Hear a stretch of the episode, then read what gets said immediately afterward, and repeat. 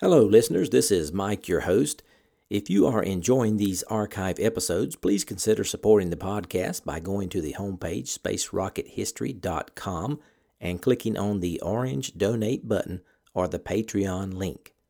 Hopefully, with your support, I can continue to release these archive episodes. Thanks. We choose to go to the moon in this decade and do the other things, not because they are easy, but because they are hard. Godspeed, John Glenn. Roger, zero G, and I feel fine. I feel out. Okay, I'm out. How does it feel for the United States to be the new record holder? At last, huh? When that baby lights, there's no doubt about it. Liftoff. We have a liftoff. 32 minutes past the hour. Liftoff on Apollo 11. Houston, uh, Tranquility Base here. The Eagle has landed. That's one small step for man, one giant leap for mankind.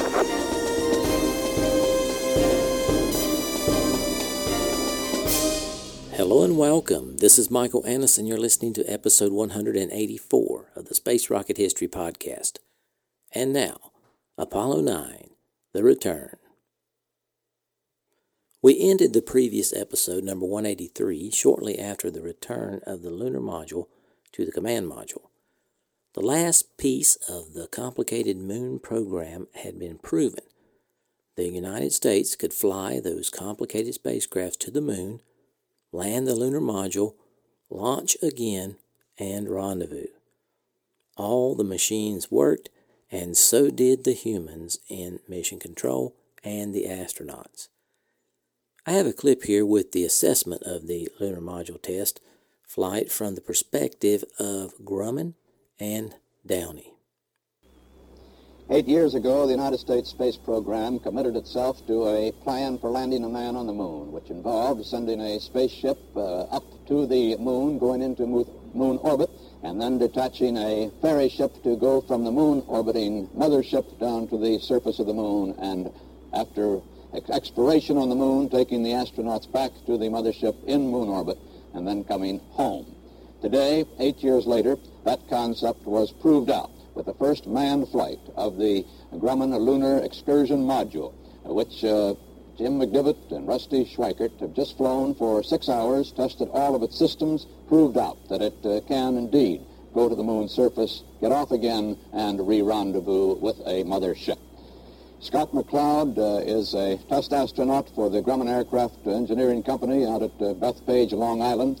He's been helping us out uh, through this flight uh, in a mock-up of the lunar module with our CBS News correspondent Steve Rowan. Scott, through this whole six hours of maneuvering today, you've been following each of the maneuvers as you have been training with the astronauts on those maneuvers. How do you think it all went? Oh, we're happy as a clam, Walter. Uh, everything went very successful, and I think we proved all of the work that has gone on for the past years. Was there any point of the flight, uh, Scott, that uh, that uh, in its actual execution today seemed hairier than had been anticipated? No, I don't believe so. I think everything went uh, pretty well according to plan and according to schedule. I probably the only differences were the flight planning, as Steve and I had been discussing earlier. Walter, you noticed perhaps uh, in the rendezvous maneuvers that they were actually about five miles or so below what the flight plan said uh, in the LEM, but then the command module was in a different place too, uh, wasn't it, Scotty? Yes, I think the uh, the difference there is because of the real-time flight planning, in that what they're interested in doing is the burns of the descent, the ascent engine, and the RCS maneuvers, and not necessarily hitting a specific point in space, excuse me, except for that point when they come back to the command module. The LEM uh, crew then doesn't really worry about where it is in relationship to the Earth. No, no, just the heat shield. Out of Downey, California, where they build the command module, which has proved out so well now in uh, three flights of the uh, Apollo program. Uh, this, the Apollo 9. Uh, Leo Krupp is the test astronaut for North American Rockwell. And Leo, uh, it looked like it went mighty well up to now, hasn't it? Certainly has, Walter, and it was very nice to have the whole orchestra together for a change, and I thought the music that the lunar module and the command module played was certainly beautiful. You're getting poetic, Leo. Thank you, sir. I think spaceflight uh, perhaps inspires that in men, and particularly those of you who work so closely with the program and indeed are the program for uh, manned flight. Uh, Leo, does that uh, does that little dock uh, latching indicator problem uh, give you any concern for the future?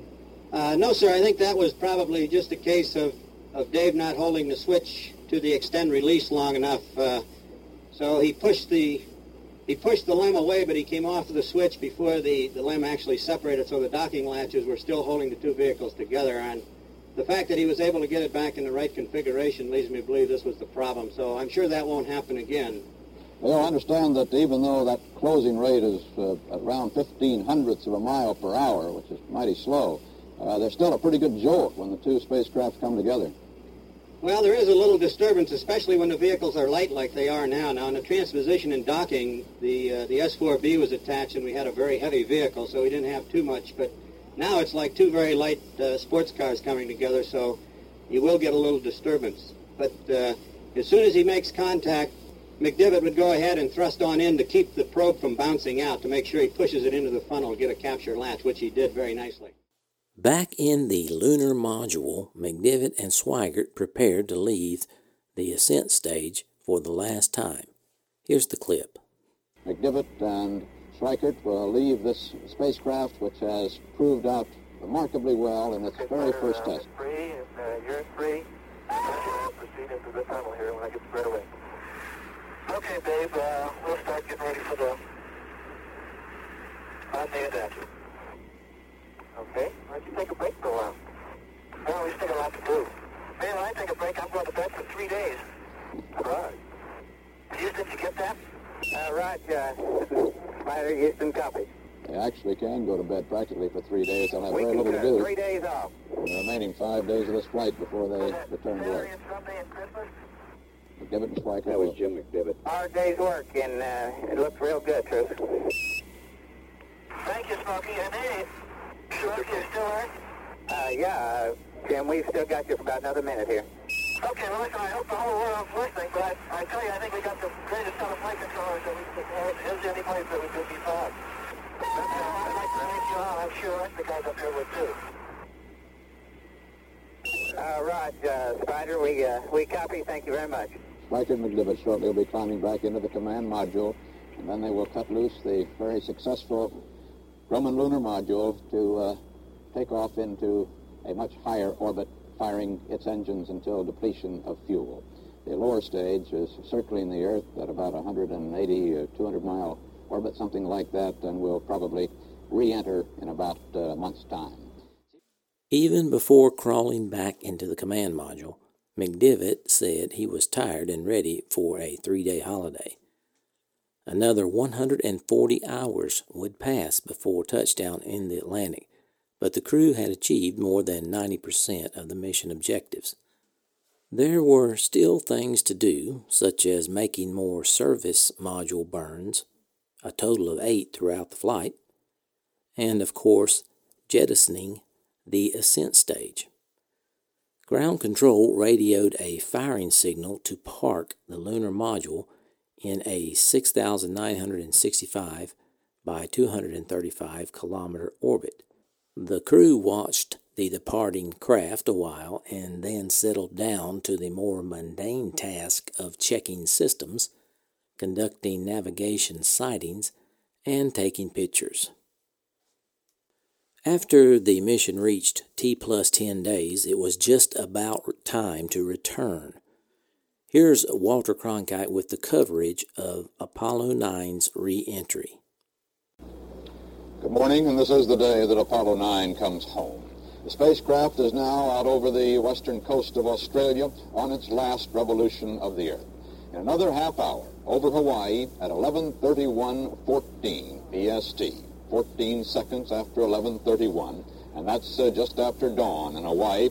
David Scott, the command module pilot, will fire the service propulsion system engine to slow down the Apollo 9 and to let it drop out of orbit. It'll go through the searing heat of reentry at some 2,700 degrees, and from that height of 240 miles up and some 6,200 miles from its landing spot, eventually will drop into the Atlantic 1,000 miles south-southeast of where it started at Cape Kennedy. 10 days and 1 hour and 4 miles, 4 million miles ago. At that landing area, 350 miles northwest of Puerto Rico, 376 miles northeast of Grand Turk Island in the Bahamas, the helicopter ship, the Guadalcanal, is standing by to receive the Apollo 9.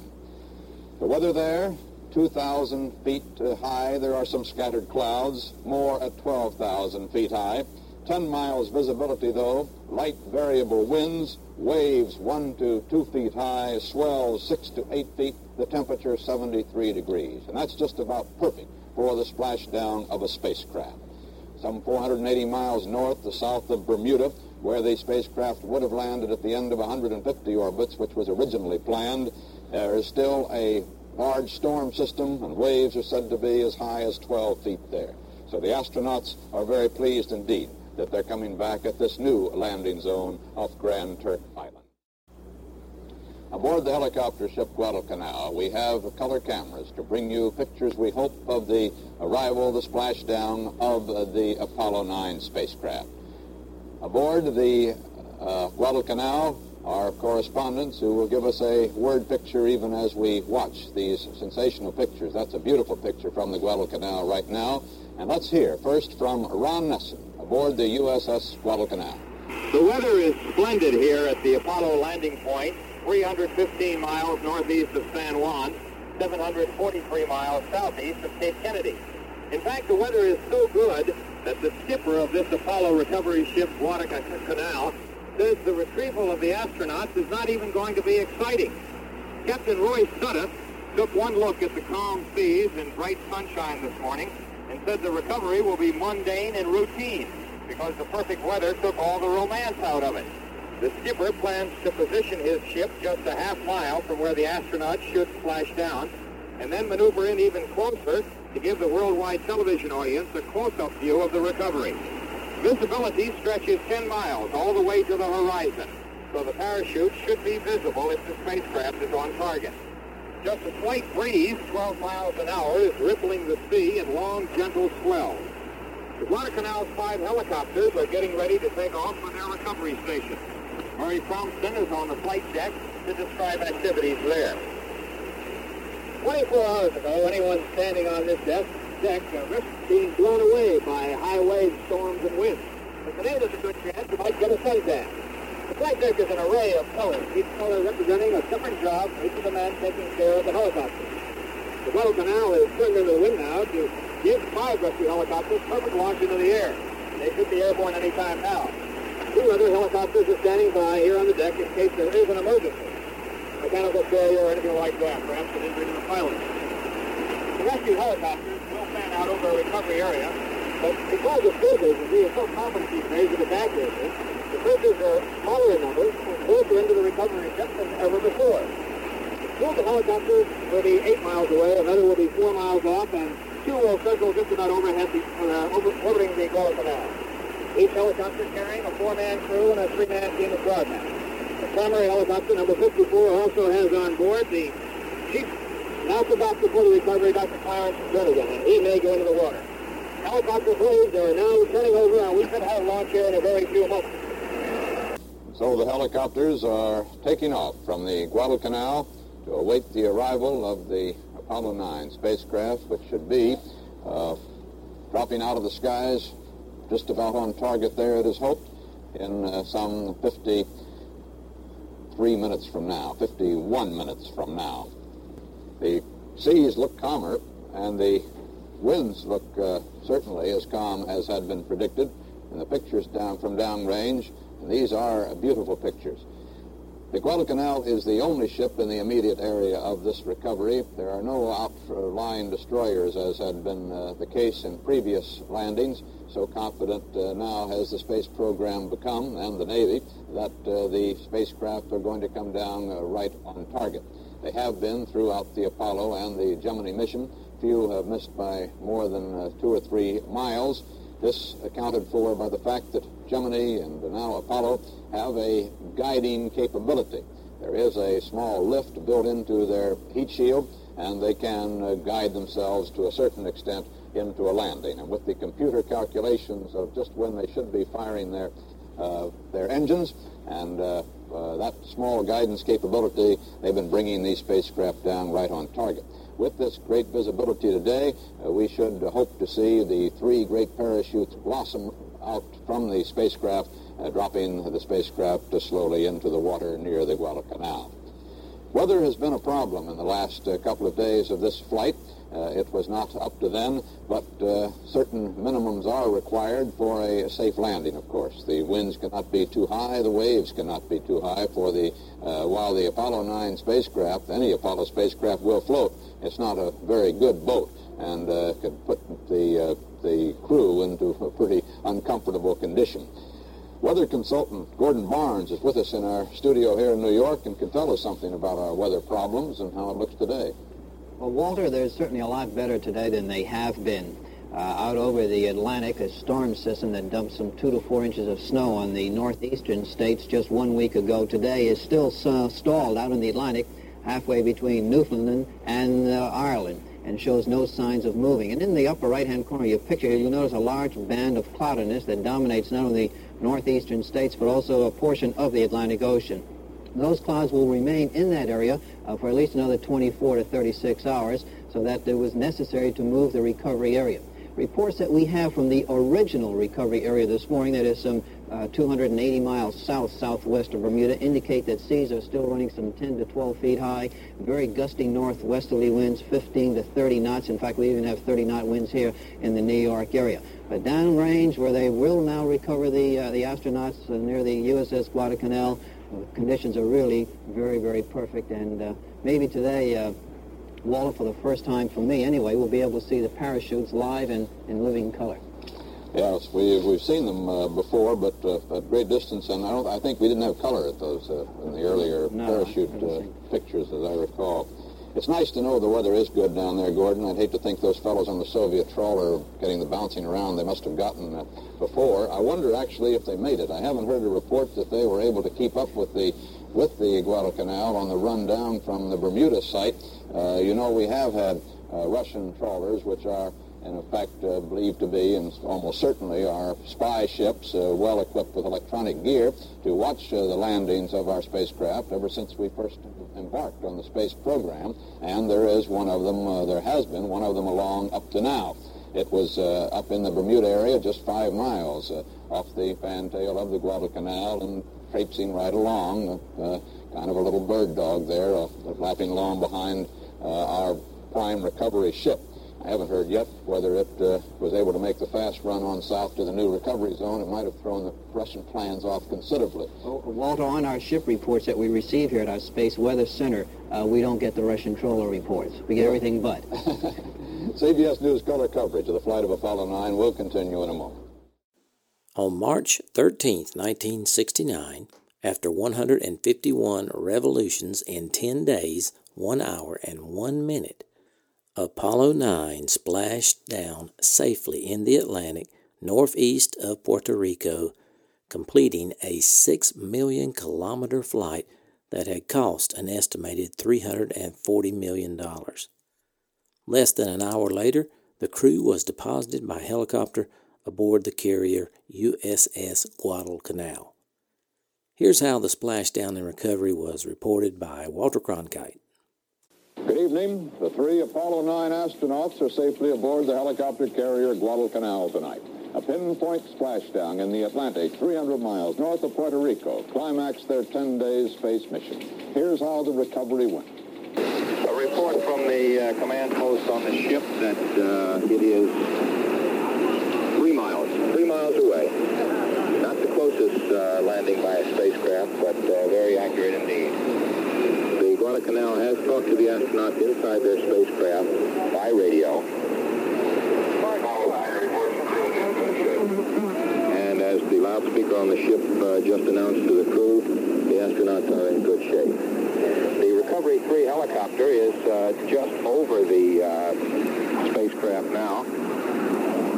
That's the main uh, recovery helicopter, the first team.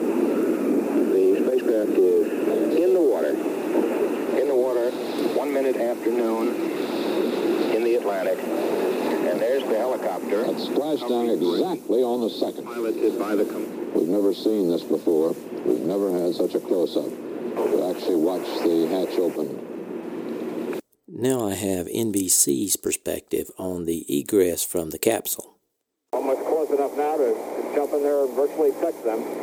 See the frogmen on the outside of the craft. The wind is picked up. Fresh air to breathe for the first time in 10 days. There's somebody, somebody coming out. See if we can see through binoculars who it is. One astronaut is, uh, oh, sort of took a little tumble into the life raft. He's fine. He's got a, a yellow uh, life belt around his waist. Oh, now he changed his life raft. The orange one is to drop into when you get out of the hatch, and then you move on to the yellow one to wait to be picked up by the helicopter.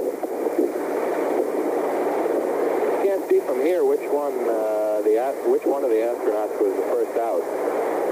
There's the second, and he's out. He's asking uh, directions.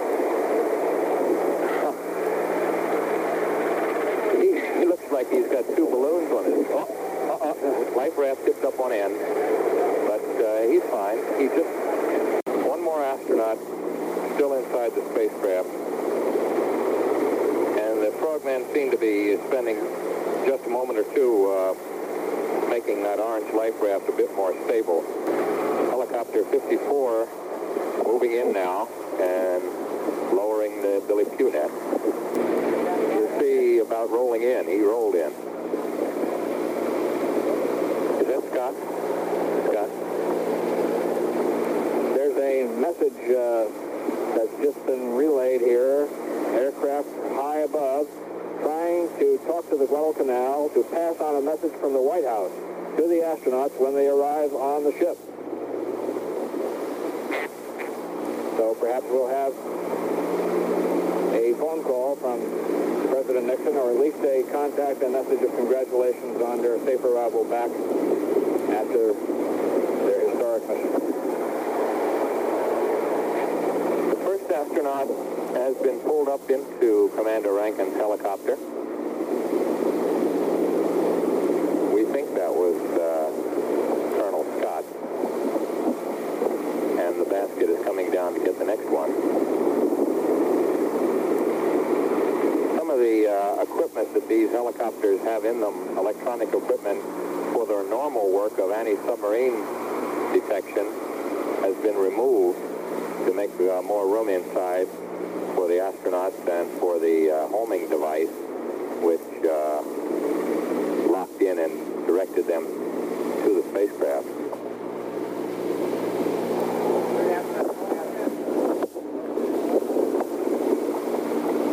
They're running a little bit behind their anticipated schedule, about 45 to 46 minutes after splashdown, and uh, we're certainly towards the end of this rescue as far as getting the astronauts aboard. We are just about at the end of the pickup. Colonel McDivitt is in the helicopter now. All three astronauts are in the helicopter. Scott first, then Schweickart, now McDivitt. And the helicopter will be coming back to the deck for the welcome ceremony. In case you missed the exit order, that was Scott first, Schweickart second, and McDivitt third. Here's a clip with the helicopter landing on the Guadalcanal and McDivitt's comments on the flight. And here's Colonel McDivitt, first man out. Schweickart and Scott near them. Ben James, the uh, NASA Public Affairs Officer at the foot of the stairway. Okay. Astronauts are coming out now and James. They look pretty well.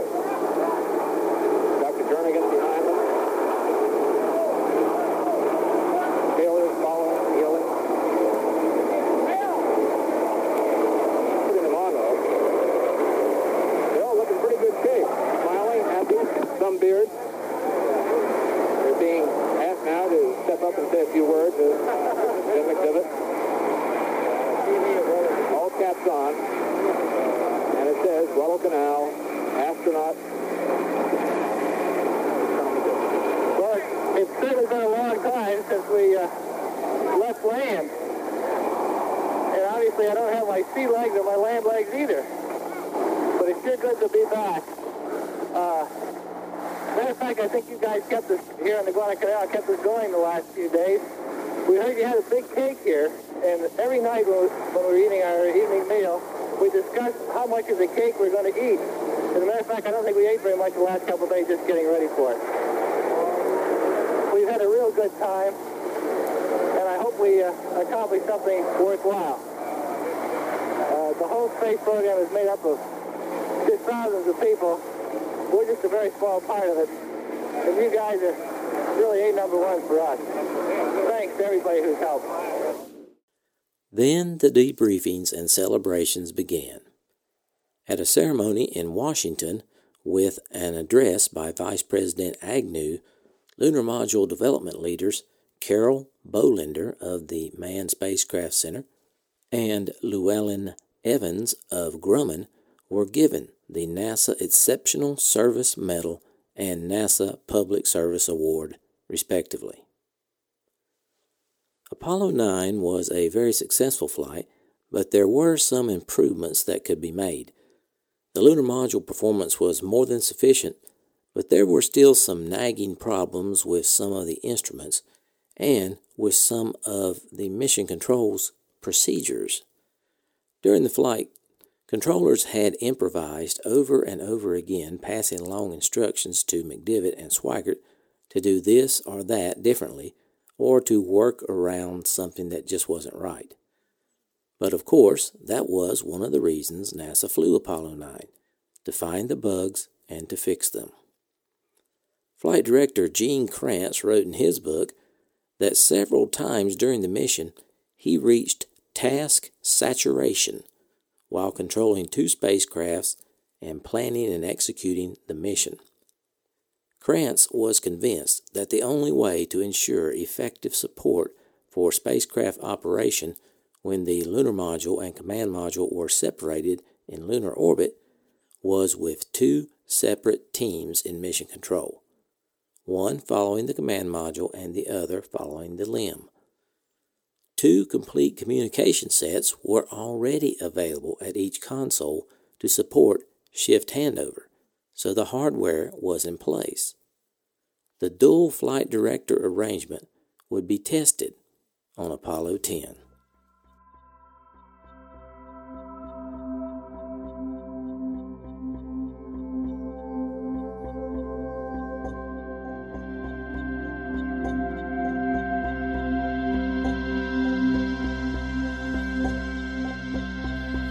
For listening to this archive episode of the Space Rocket History Podcast. If you are financially able, please support the podcast by going to the homepage, spacerockethistory.com, and clicking on the orange donate button or the Patreon link. Thanks.